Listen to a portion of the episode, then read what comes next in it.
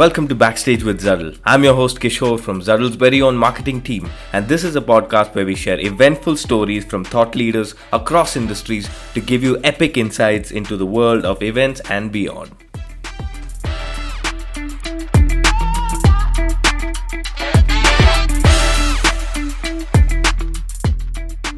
What's good everyone?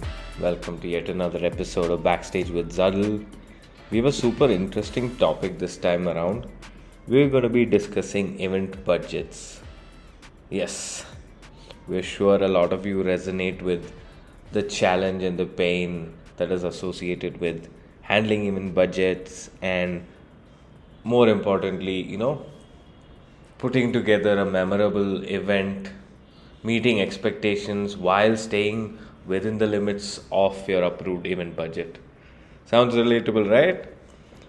That's exactly why we recently spoke to Kimberly Wong, who's a senior manager of field marketing and global events at Paddle.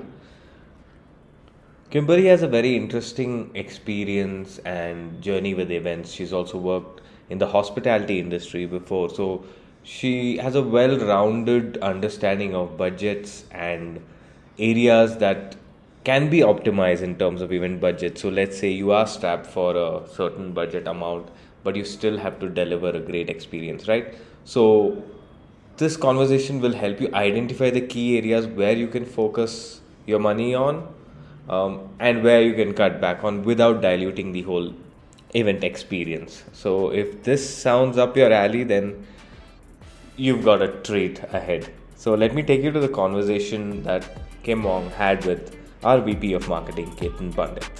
See you on the other side.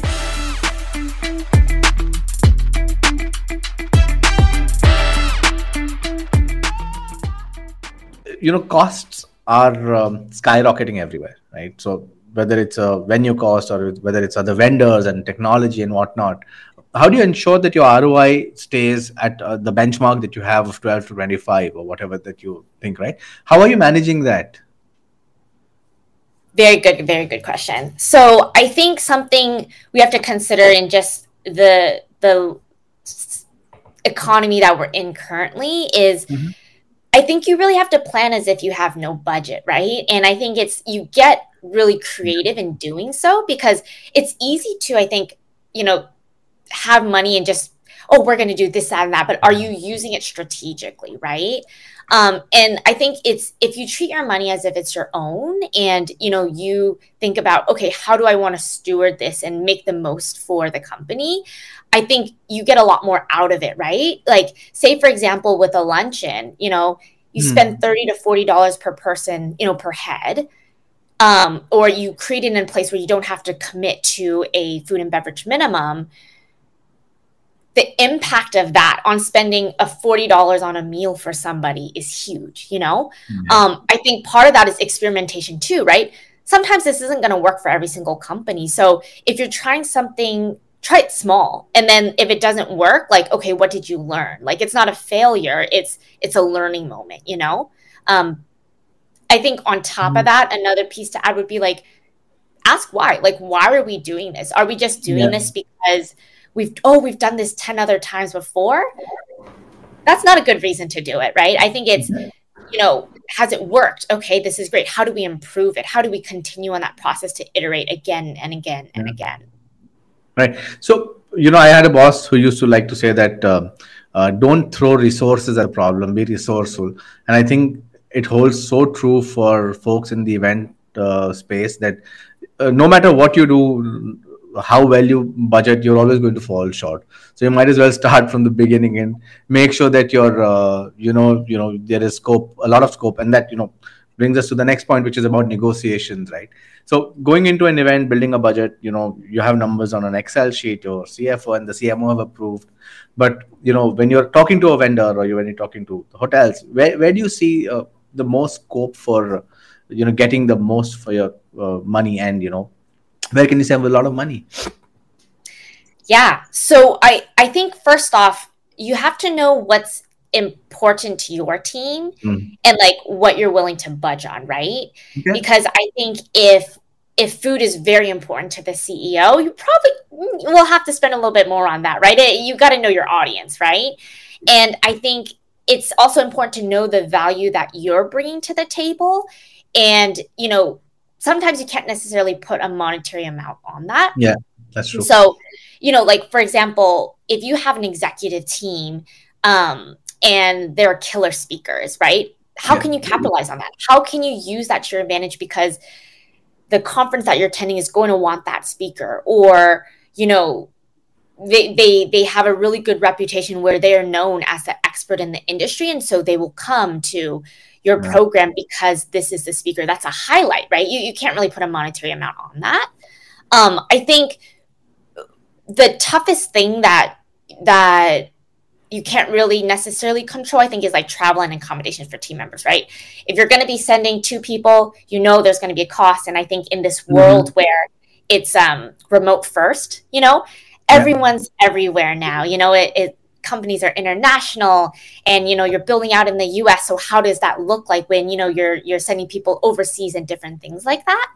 But I think the easiest place that you can save actually is with your vendors. So if you set yourself up from the get-go and like doing your research and like finding that network of people that you know and you trust, you can very easily know that, you know, this rate that they're giving me at this hotel is exorbitantly high. Like, I need to look elsewhere. Or another thing to consider is consider what time of year you're having your event and your program, right? If you're going into a major city that's having a citywide where every single hotel is booked out and you know, you're trying to have your little program for 50, you're not going to find anything that's, you know, worthwhile. So does it make sense to then pivot the time frame of when you're having that program so that you can save, you know?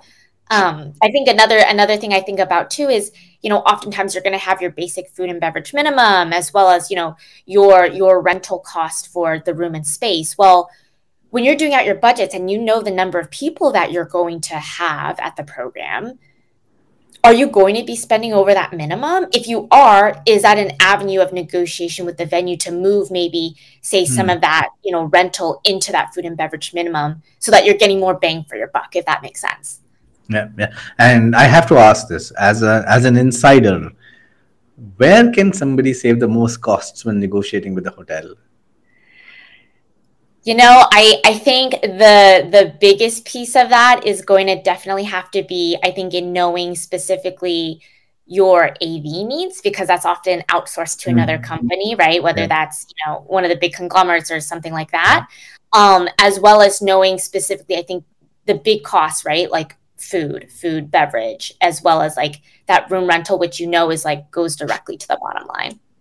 Yeah. And what about third-party events, the ones that you participate in, industry conferences? Where are the levers for negotiation there?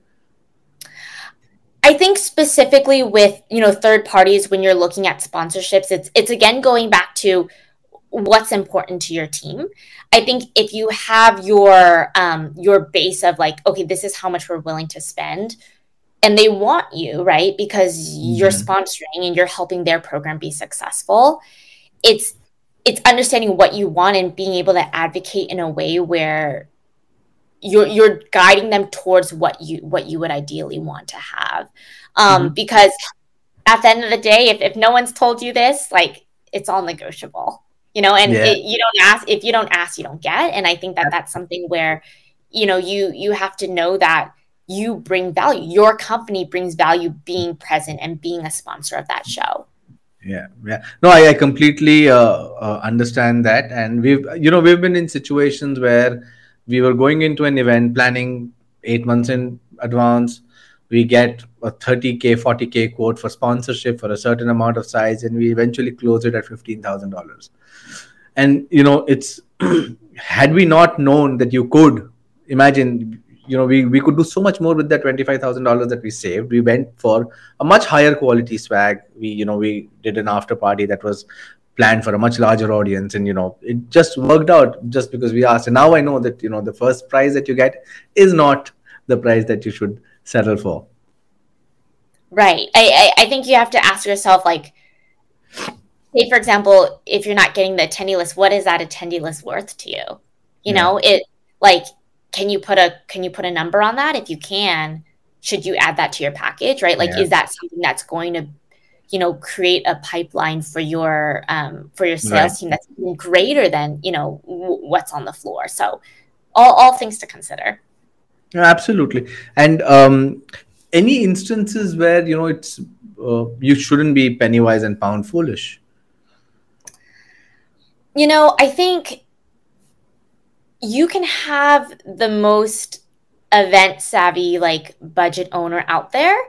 The key that you need, though, is like alignment within like your leadership, because, you know, as every event marketer knows, like, you can be putting in efforts like on, you know, lower on the totem pole, but then that's going to get watered down if, you know, leadership wants XYZ thing, and they're very picky about, I'm going to give a silly example, like the type of chair that you have in a conference room, right?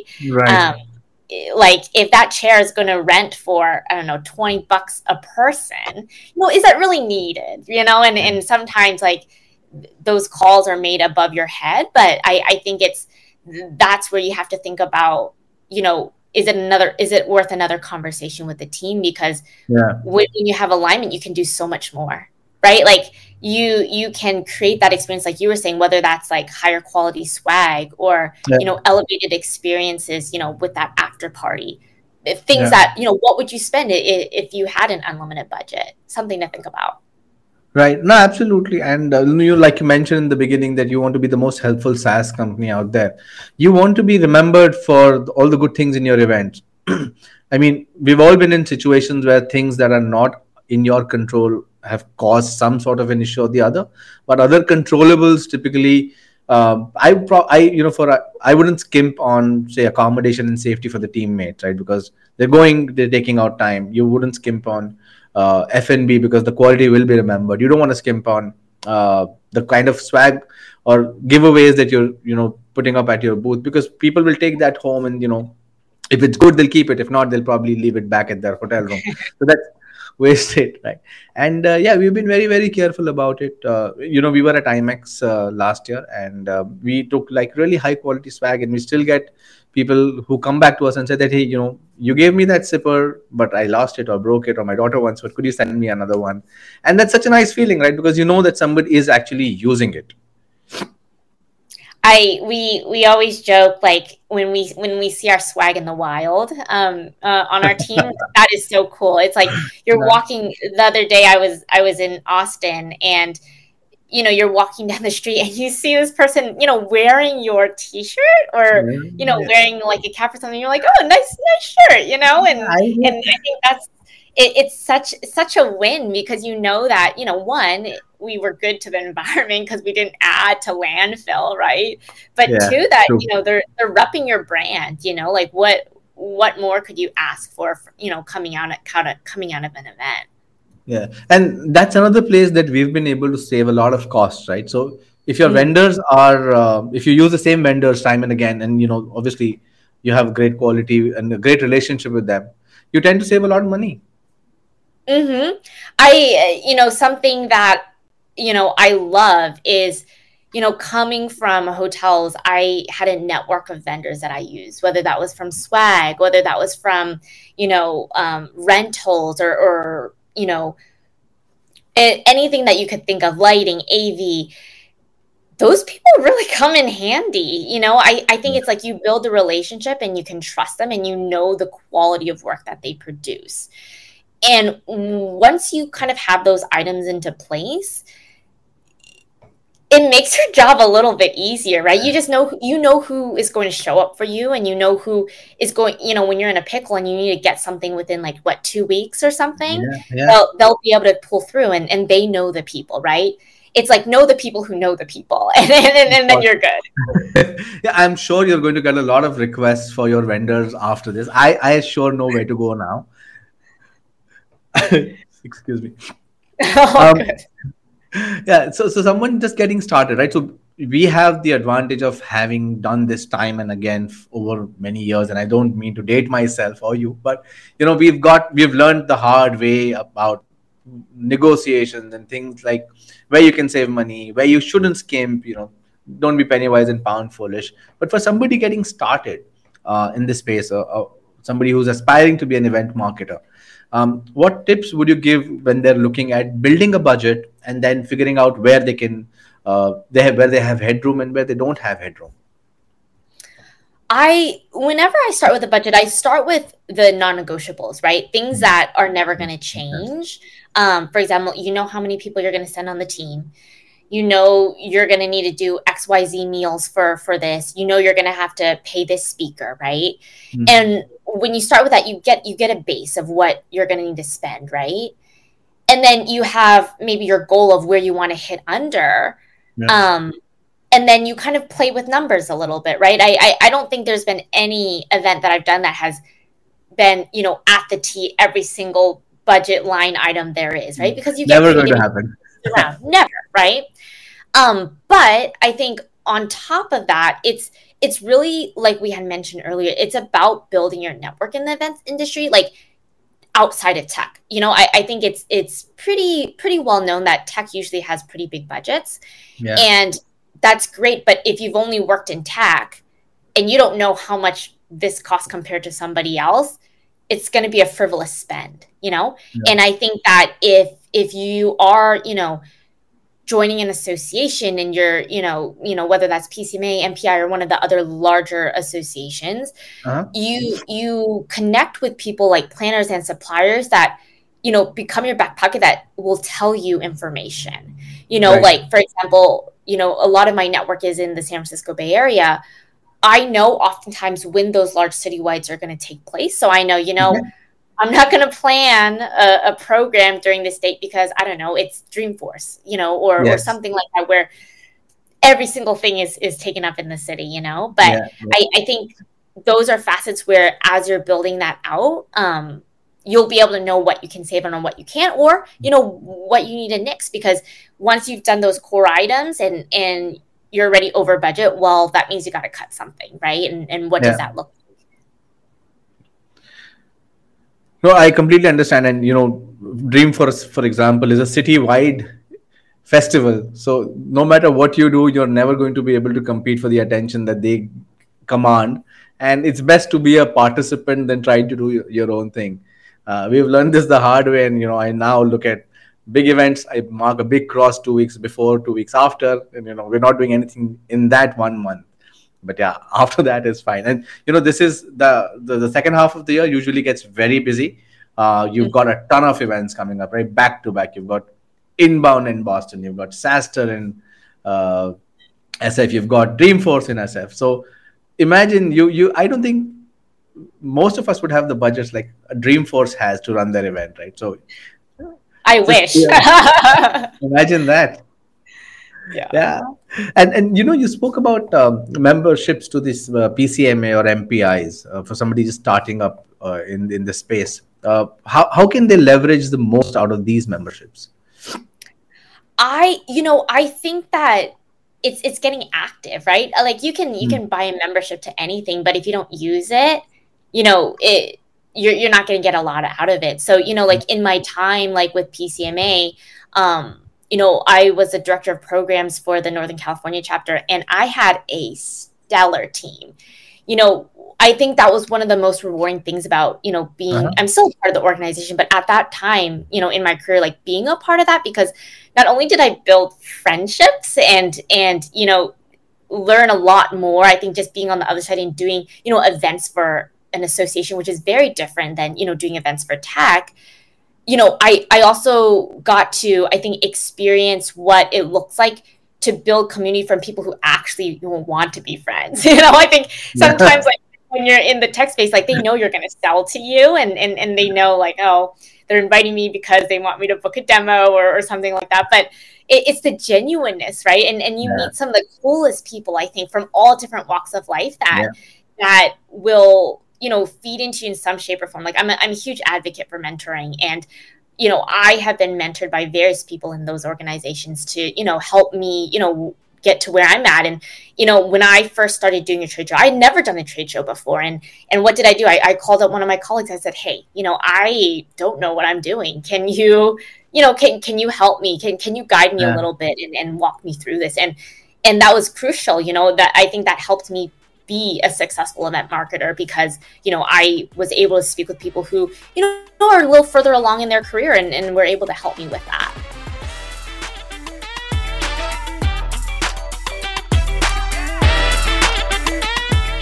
And that was the show, folks.